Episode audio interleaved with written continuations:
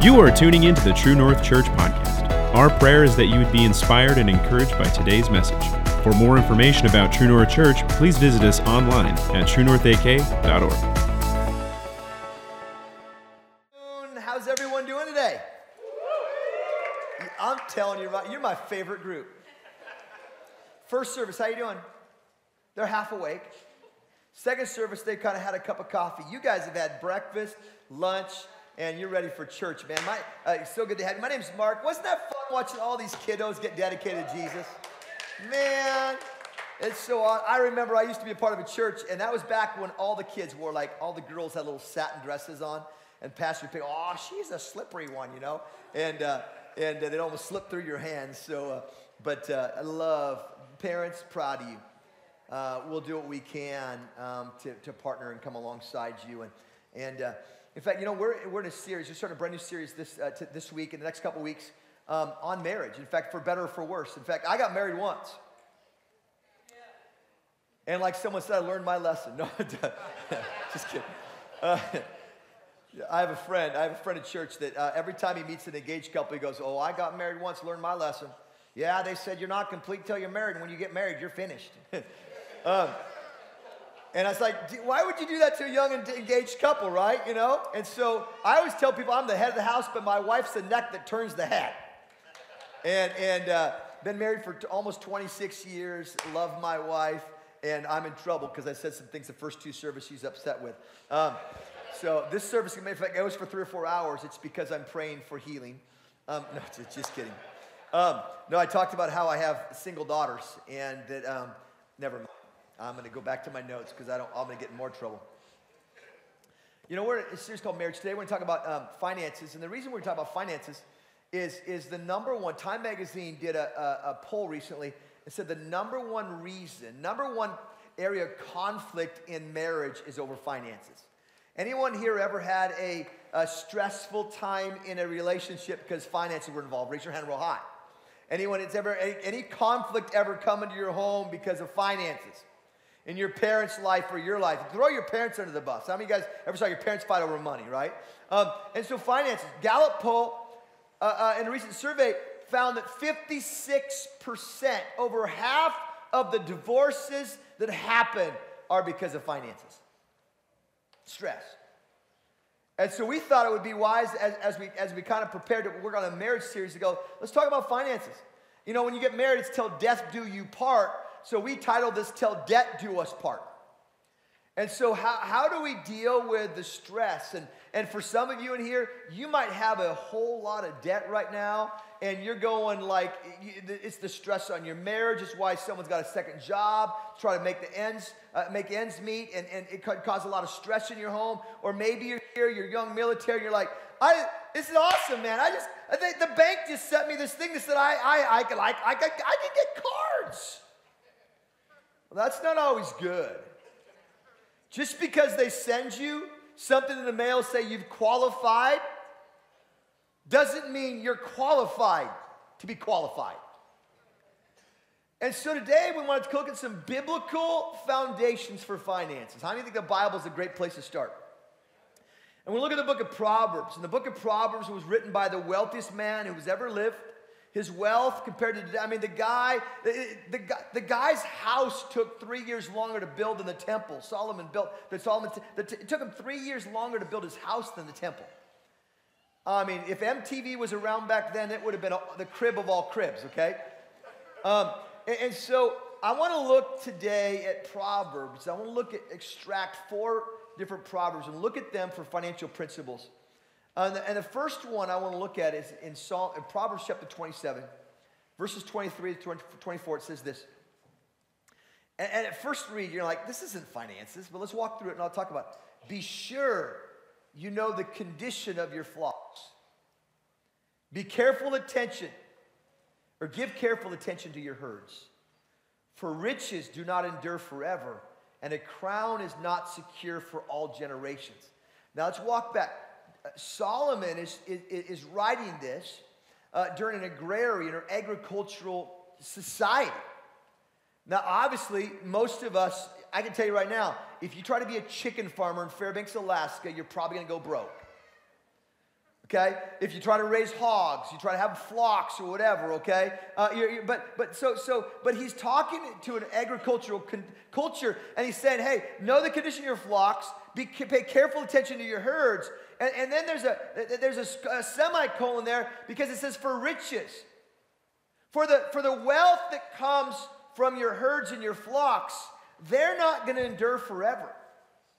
Now let's back up. What's the principle here? Know the condition of your flocks. That word know, look it up in the Greek language. It literally means to become face to face, look them in the eyes. Now, you're going to think this is weird. My dad was a dairy farmer, and my dad could tell if a cow was going to be sick, he goes, Yeah, its eyes don't look good today. Now, he was a farmer. He knew what to look for, he knew how to look at the eyes. In fact, uh, in the 80s, when, my, when, when uh, uh, uh, there was, you know, interest rates were like 12, 13%. My dad just did a major remodel and, and put some new equipment in the barn. And I remember, you know, 7% interest sounds like a lot right now. There was a day it was much higher than that. We'll live through this cycle too. Um, but, but, but, but I remember my dad was one of the early ones in Tillamook, Oregon. How many know Tillamook's the best place to get cheese or ice cream from? Pray for my life group. Someone in my life group brought Breyers ice cream to our life group the other day. And I'm like, Lord, heal them. I don't know who would buy Breyers ice cream when you have Tillamook. Yes, it's a dollar cheaper, but there's a difference between you don't put bad food in a racehorse, right? Okay. Um, just kidding. no one's going to come to my life group anymore. Wow. I won't do that next service. There's no, oh, there's no another service.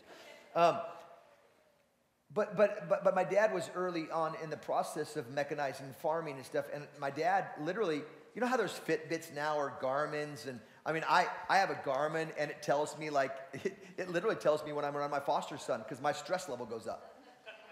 It tests stress and all these things and heartbeats and heart rates, all this stuff, and, and, my sleep patterns. Well, back in the 80s, they had these computerized little neck chains that went around cows, almost like cow Fitbits.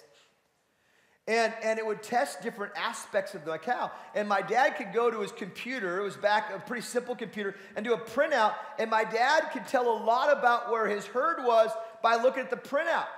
The computer would go up to it, would, it, it would, it would hit this little computer thing, and the computer would tell, uh, the, go back to the, my dad's office, and the, uh, and the computer would tell how much dr- grain to drop for this cow based upon her milk pounds per month of milking or whatever, okay?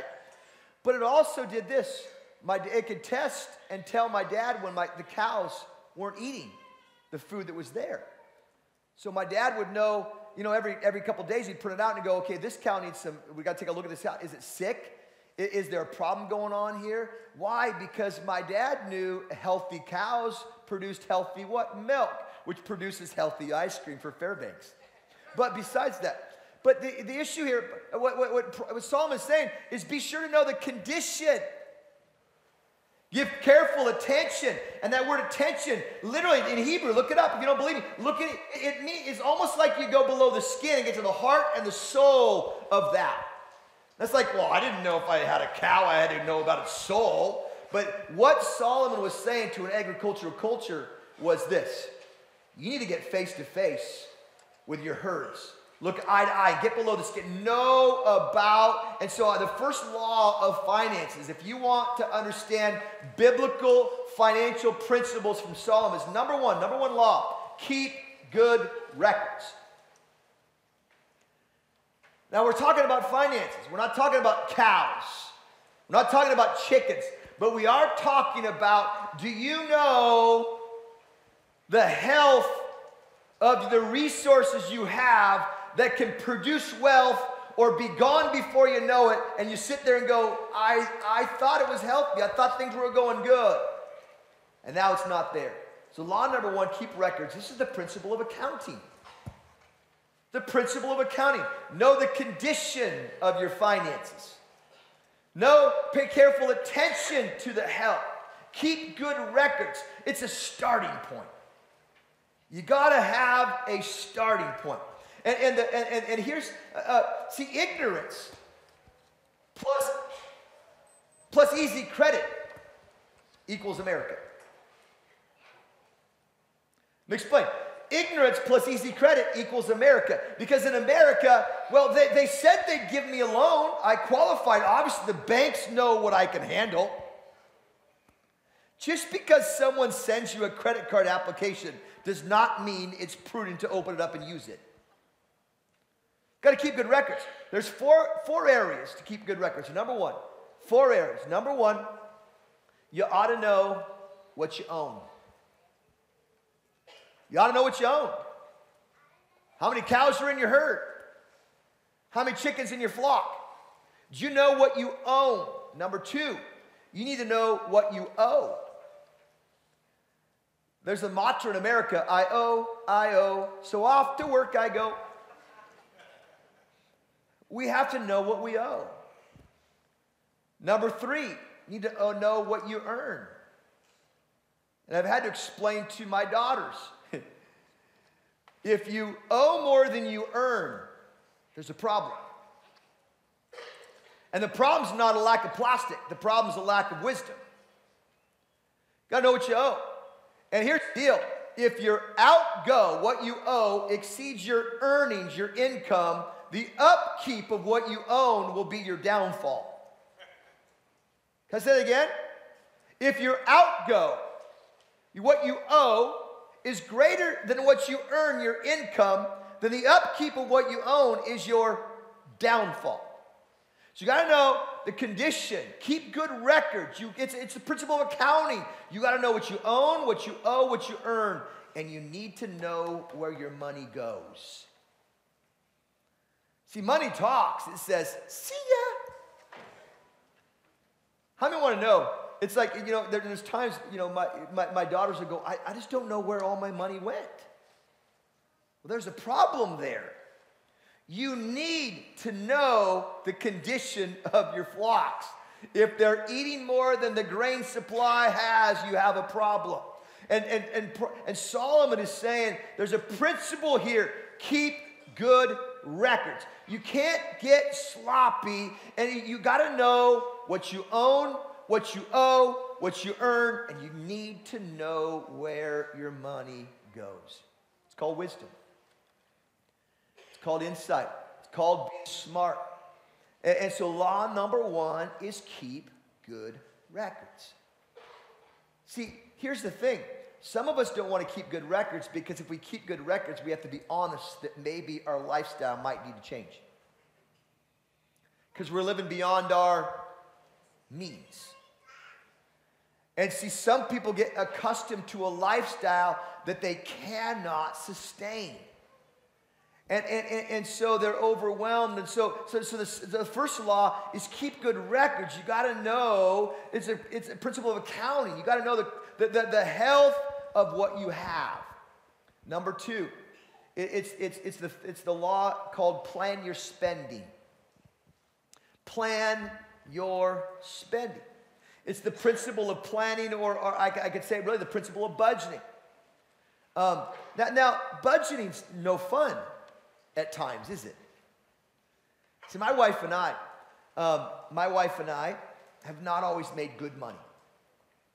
Um, but we, we've always had, in fact, when I married, when I got engaged to my wife, I was the guy that graduated from high school, excuse me, college with no debt. I paid all my college off. I didn't get a full ride, but I worked on the farm all my life and I had a savings account.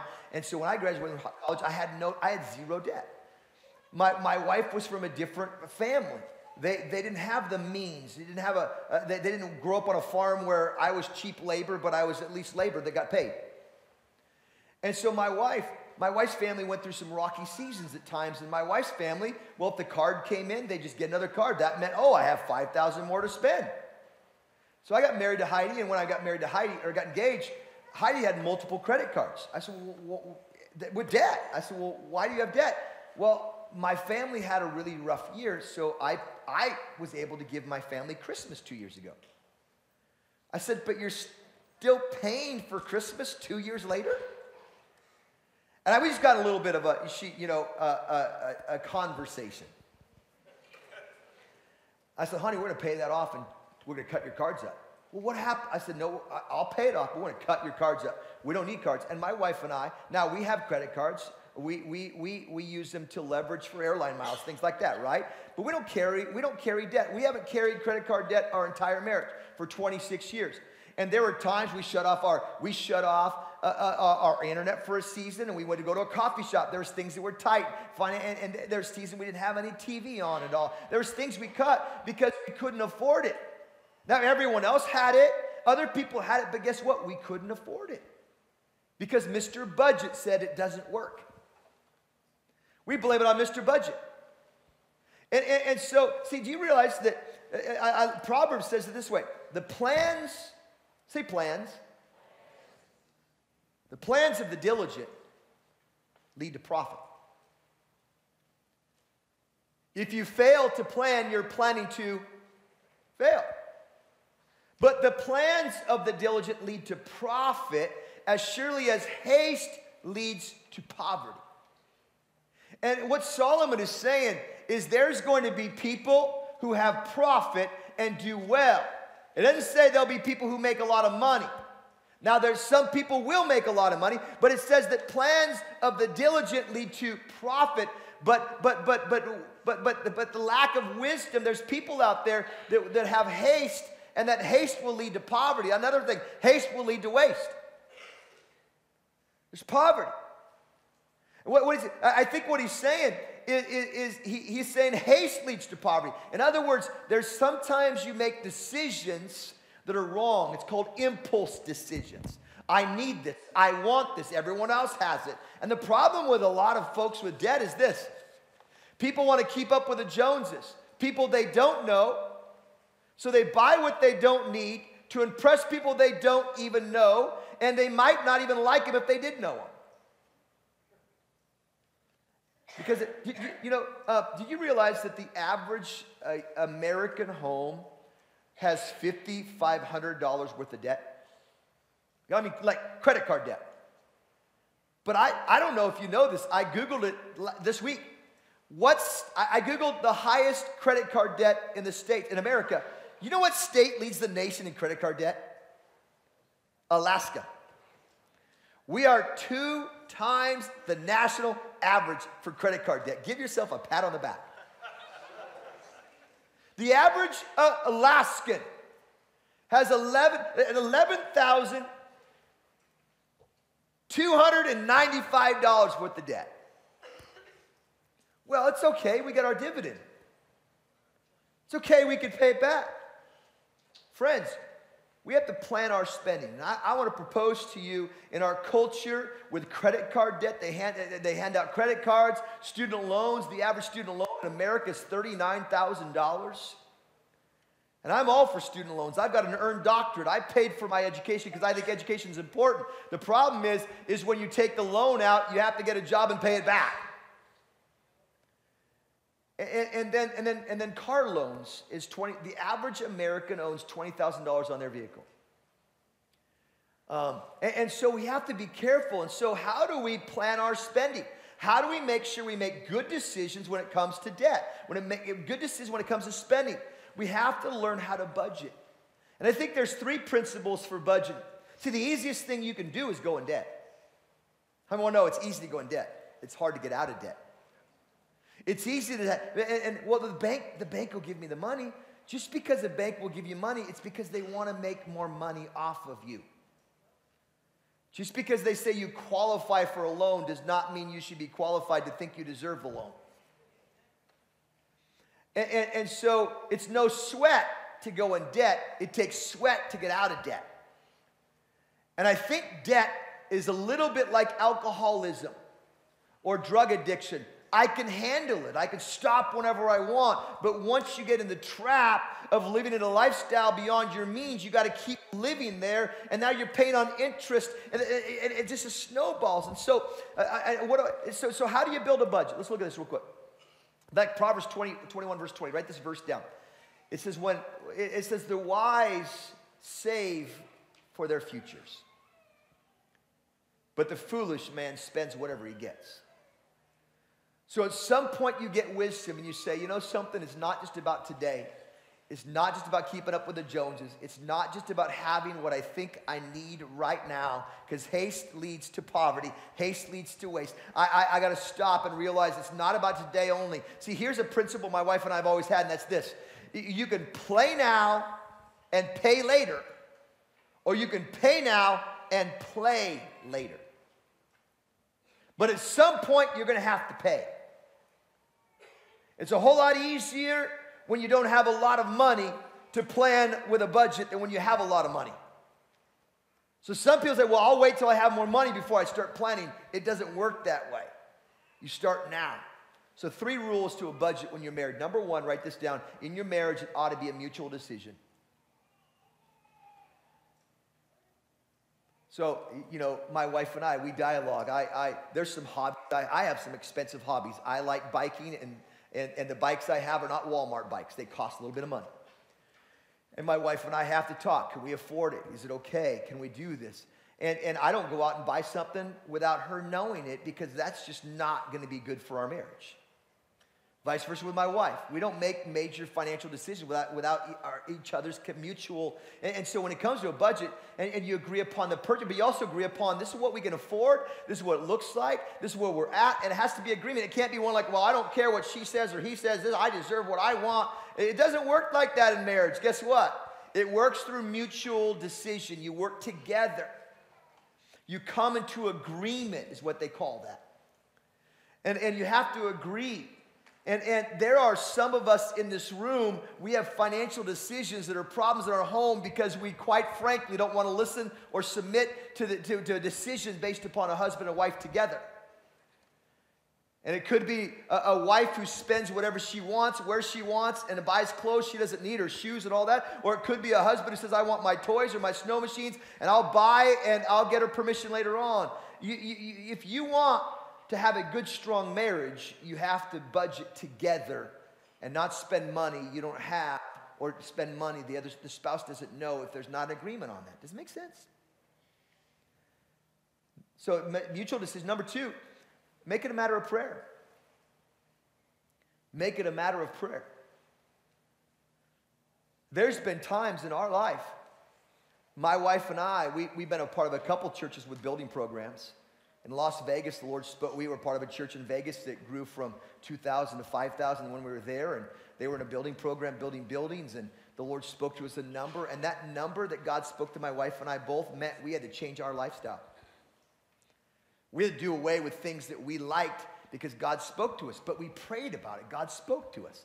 And so together we did it, and we fought for, it. we, we didn't fight with each other, we fought for each other, alongside each other. We were in agreement because it was a mutual decision and it was a decision based upon prayer. And so there's things in our marriage that we've made decisions financially and it's been based upon what was not best for me only and at, at, the lack of my wife or what's best for my wife was based on what's best for us. In fact, we haven't always made decisions on what's best, best for our kids. Because guess what? My kids are going to leave me. I have four daughters and I'm going to pay some guy to take it. They call it a wedding. And they're going to leave me. And my daughter sometimes said, Well, how come you and mom are doing that? It's like, Well, because I'm going to grow old with this woman and sip lemonade through dentures as you leave me. And I choose to make sure she still loves me at the end of my life. When it comes to budgeting, make it a mutual decision, make it a matter of prayer. And it should be number three based upon goals. What are your goals? And, and, when you budget, that means I'm not making things out of haste. I'm not just making decisions right now. I'm looking at the big picture, long term, what's the best thing for not just now, but for long term. And there are decisions that affect tomorrow, today. It's called a budget. You can't spend all you have and hope to have enough when you grow old. And so it's called budget. It's a biblical principle. The, the third law we find, it's found in Proverbs chapter 15. It says, Better a little, say little, with the fear of the Lord than great wealth and turmoil. Better, a, let's unpack this for thought. Better a little with the fear of the Lord than a whole lot with what? Turmoil. Anyone wants stress and turmoil in your life? Raise your hand real high. Anyone want your bedroom to be a place of turmoil and stress? Anyone want your kitchen table, dining table? Uh, no, we don't want it, but better a little with what? The fear of God. If I read Proverbs correctly, the fear of the Lord is the beginning of wisdom. And the Bible says in Proverbs 28 that wisdom is through wisdom a house is, a, is built. Through understanding, it's established. And through knowledge, there's rare and precious treasures. It doesn't say through hard work a house. I would rather have a home with a little than a house that has a lot but a whole bunch of turmoil going around. And it goes on, it says, it's better to have a little with the fear of God than wealth and turmoil. Better is a meal of vegetables where there's love than a fattened calf and hatred. What he's saying, there's a principle, here's a law here, and the law is this enjoy what you have. It's better to have a little and have a whole lot of love and a whole lot of joy and a whole lot of hope than to have a whole lot and life be hell around you. It's called the principle of contentment. It's enjoying what you have. Better a little with the fear of God than great wealth and turmoil. Better a little and having vegetables, but great love than having the fattened calf and have hatred. See, here's the challenge. The challenge is we become so caught up in making a living, we forget to make a life with what we have. And the challenge is oftentimes in our culture, there, there's this principle that says, once I get enough, we'll settle down. When's enough? Well, when I get it, I'll know. But what happens is, is, is there's the temporary solution becomes a permanent lifestyle, and so you owe, you owe, you owe, so off to work you keep going. And, and, so we have kids that don't have parents at home because mom and dad are always stressed out. And when they aren't home, they're stressed out. And they, they, they owe so much the stress, the tension in the marriage. And so, so there's not joy, there's not the contentment. And so, so the, the part of the problem is this is when you're poor, you worry about getting more. When you're wealthy, you worry about losing what you have. Where's contentment? Contentment is where you step back, and Solomon is saying, learn to enjoy what you have. So, the bottom line in finances, it's not the amount, friends, it's the attitude. It's the attitude. Paul told Timothy that godliness with contentment is great gain. Paul in Philippians said, I've learned to be content in whatever situation or whatever state I'm in. I've learned to be content.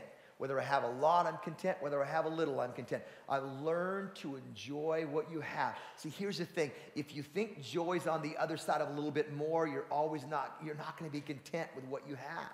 You're not going to enjoy the marriage you have. You're not going to enjoy the family you have because you think if I have more, I can do a better vacation. Well, well, well what's the difference between? See, here's the deal. I, I don't know if it's the quantity that's important as much as the quality of my relationship. How, how it's how I spend, it's the attitude. I, I, remember we're driving down the hill in Oregon, or excuse me, we're living in, in, in Anchorage for a while, and, and uh, uh, my, my wife and I, again, we, we live a, a lifestyle that we, we're blessed with what we have, but we've made really good decisions for 25 and almost 26 years of marriage. And, and, and we don't carry lots of excess debt. Our house is our only loan. And, and, and, we've done well with those things. But I remember we're driving down the road, and, and I, I, I, took a major pay cut when I moved from Vegas up to Alaska um, to work for the district office for the Assemblies of God. I took a, a pay cut, and things were tight. And, and uh, um, we left in 2008 when the housing market crashes, so our house is upside down in Vegas. But um, we thought, well, I'll work at McDonald's. If I have to pay, pay the loan off, I'm not going to let it go back to the bank and lose it all. And praise God that we didn't get rid of it because now, you know, but, does, um, but, but in the process, we're driving down hill in Anchorage and, and my kids were getting dropped off. We're on the south side because the test scores were higher there. And, and, and we're driving down somewhere. My wife's going to drop my kids off somewhere for a birthday party. And one of my daughters says, Mom, are we poor? And my wife says, What do you mean? Well, my friends don't shop at Value Village like we do. And my wife goes, No, we're not poor. We just choose to spend our money differently. We're okay with Value Village. We're okay with someone else spending the high premium price and we get it for a cheaper cost. We're okay. North Face is North Face. They don't check to see if you bought it at Nordstrom or at Value Village, right? Or eBay. But the principle is this the principle is, is we just grew content with, you know, we don't have to go work our tails off to make more money so we can buy things that we don't need. Let's make sure our house is a home. Again, wisdom builds the house. Understanding establishes it. Knowledge is rare and precious gifts. Rare and precious gifts don't come from money. They come from wisdom and the application of that wisdom, which is understanding and then learning. And your house can be full. And, and so you can raise kids. You can raise, uh, your home can be a place. Contentment is the goal. And there's one final principle, and I start. It's number four because had I started out as number one, you'd thought like, oh, well, uh, I don't know if I have to listen today. Because the, the, the, the fourth principle is called the principle of the tithe or the law of tithing.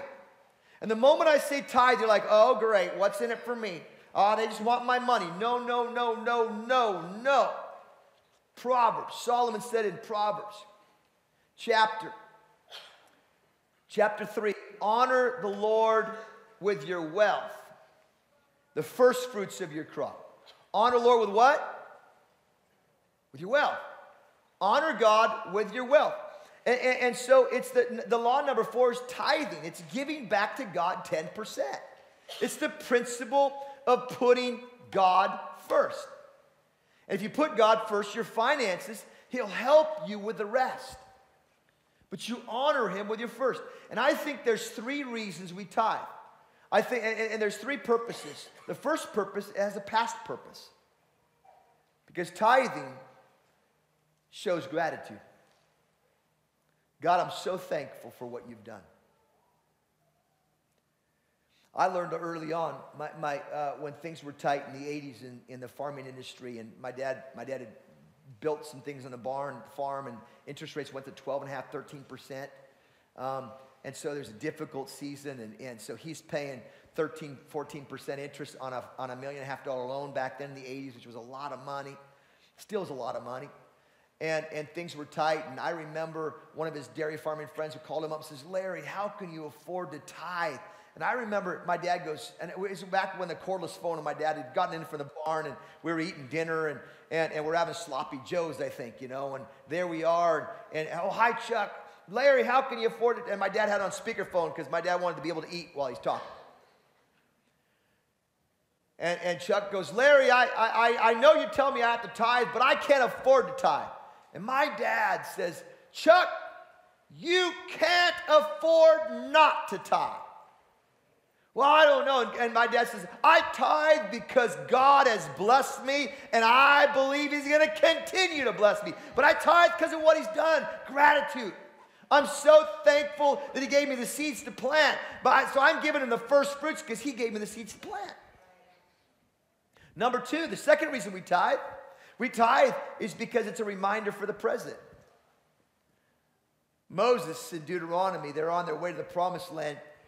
He says, The purpose of tithing is to teach you to put God first in every area of your life. Tithing teaches you to put God first in every area of your life. Put Him first. So tithing does. Tithing doesn't say, well, I'll give God my leftovers. Tithing says, I'm, take, I'm going to give to God first, and He takes care of the leftovers. And, and, and thirdly, tithing is a step of faith for the future.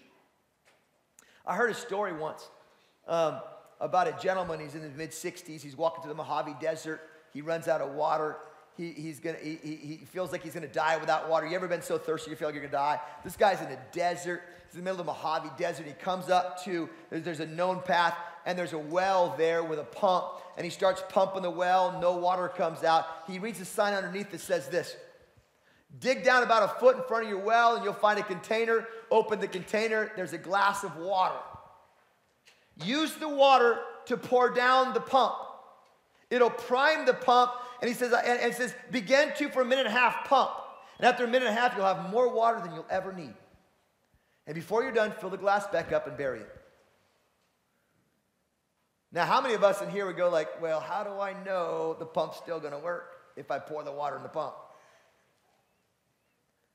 So there's some of us in here that would drink the water because we don't have the faith that the pump would work. It's like tithing. God says, pour the first glass down the pump to prime the pump and see what I don't do on my end when you prime the pump first. But there's some of us that would drink the water because we don't have the faith that the pump works. But God said in Malachi, He said, Test me in this. See if you don't. He says, Tithe. Don't rob me, tithe. And test me and see if I don't open the floodgates of heaven and pour out more blessings that your barns can't contain. It's the principle faith for the future. And it goes on, it says this not only will he pour out more blessings, but he'll restore the years the locust has stolen. Anyone want God to restore the locust that's been stolen? Anyone want God to turn back yesterday and change tomorrow? I'll tell you right now, the, the, the, it's, it's law number four on this piece of paper, but I'll tell you right now, if you don't do law number four first, nothing else works. You can have a budget, you can be in agreement with your spouse, but if you're not in agreement with biblical principles, it doesn't matter how try you. You're like a hamster on a wheel, you'll keep spinning until you put God first. Seek first his kingdom and his righteousness, and all these things will be added unto you. The biblical principle. It works if you work it. There's things that work. And I can tell you right now, God has a ton. In fact, I want to encourage you to do this. Uh, may, maybe some of you have a Bible reading plan, maybe you don't. There's something I do. I've done. I, I, I do. I've done consistently. I read five psalms every day, and I read a proverb every day. Uh, and, and, and, and then I read something in the Old Testament, something in the New Testament. That, but every I read five psalms, and, and if you do that, it takes about a month to read through the psalms. Psalms 19, that takes a little while. And, and in Proverbs, there's 31 Proverbs. You read it over and over, and you start. And, and what I what I do is I take some of the verses that I really stand out to me, and I put them in my in my. I, I have a, a, a, a flashcard app, and I, I memorize. I memorized this last week, uh, Psalms 18, verse 2, that says, "In my distress, I cried out to God. Yes, I prayed to God for help, and He heard me in His sanctuary. My cries reached His ears." I memorized Jeremiah chapter 32 that says, Call on me, and I will hear you, and I will answer in great and mighty things I have in store for you. There's biblical principles, friends. If you put Him first, life works. You can do all the stuff you want in life. I can tell you right now, if you really want a marriage to work, you make God number one and your spouse number two. You put Him first, put His principles first, begin to know the when it comes to finances, know the health of your flocks. Know where your resources are, what you owe, what you own, what you earn, and how you spend it. Budget, plan. But I tell you right now, put God first. That's the most important thing to do. Now, maybe you're here today, you're watching online, and putting God first is an it's, it's an it's an aberration. It's not not a thought that comes natural. Maybe you're here and you're far from God, but you realize I've never put God first. But I want to start today. It doesn't start with your money; it starts with your heart. Put God first. I have a question for you. If you die today, you know for sure you go to heaven. If you don't know that question, see, here's what I know there's an expiration date on the milk carton of every one of our lives. None of us are promised tomorrow. We don't know how long we're going to live, but we know when we die, we can know where we're going to live. With God in heaven or separated from God in the place of eternal darkness, the Bible says. Maybe you're here, you're watching online, you're not in right relationship with Jesus. It's as easy as A, B, C, A, admit you've sinned. B, believe that Jesus died for your sins. And C, confess Jesus as the Lord of your life. I'm going to pray with you right now. Would you bow your heads? If you never made Jesus Christ the Lord of your life, you've never made him your Savior, life leader, just pray this prayer silently as I pray out loud. Dear Jesus, today I admit I've sinned. I believe you died on the cross to forgive me. And I confess my sins to you. I make you the Lord of my life. Lord, I choose to make you my life leader today. Help me serve you the rest of my life in Jesus' name. And all, everyone said amen. Be sure to stay in touch by following us on social media so you can stay up to date with all that is happening at True North Church.